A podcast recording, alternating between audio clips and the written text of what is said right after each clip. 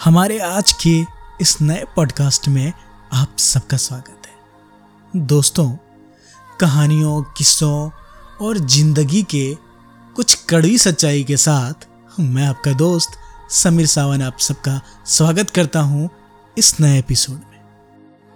साथियों, एक ऐसा दौर आता है जिसमें हम अपने प्यार को लेके बहुत ज़्यादा भावुक होते हैं। हम नहीं चाहते कि वो हमारी ज़िंदगी से यूँ चला जाए।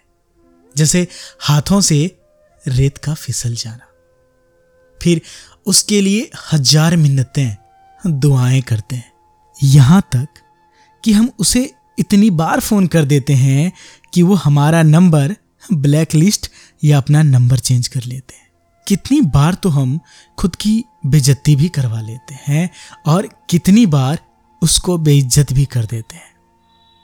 दरअसल, हमें उस वक्त क्या करना चाहिए, क्या नहीं करना चाहिए, इसका एहसास नहीं रहता।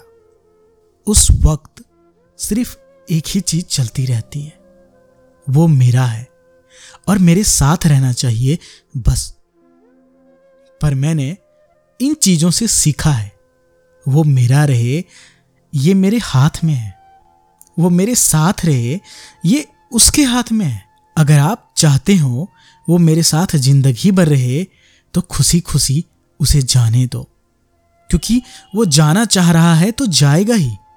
अगर आप रोकना चाहो भी तो रोक नहीं सकते। हाँ ये ज़रूर होगा कि आप रोकने की चाह में अपनी इज़्ज़त या उसकी इज़्ज़त दोनों में से किसी एक या दोनों की ही इज़्ज़त ले डूबेंगे। फिर जो बच जाएगा, वो नफरत और अफसोस रहेगा। इसलिए मेरे हिसाब से एक वक्त तक ही रिश्तों को संभालने की कोशिश की जाए। उसके बाद अपना आत्मसम्मान बचाएँ। उस व्यक्ति को जाने दें और उसकी यादों के साथ जीने की कोशिश करें। खैर, इतना ही। मिलूँगा एक और नए पॉडकास्ट के साथ। मैं आपका दोस्त समीर सावन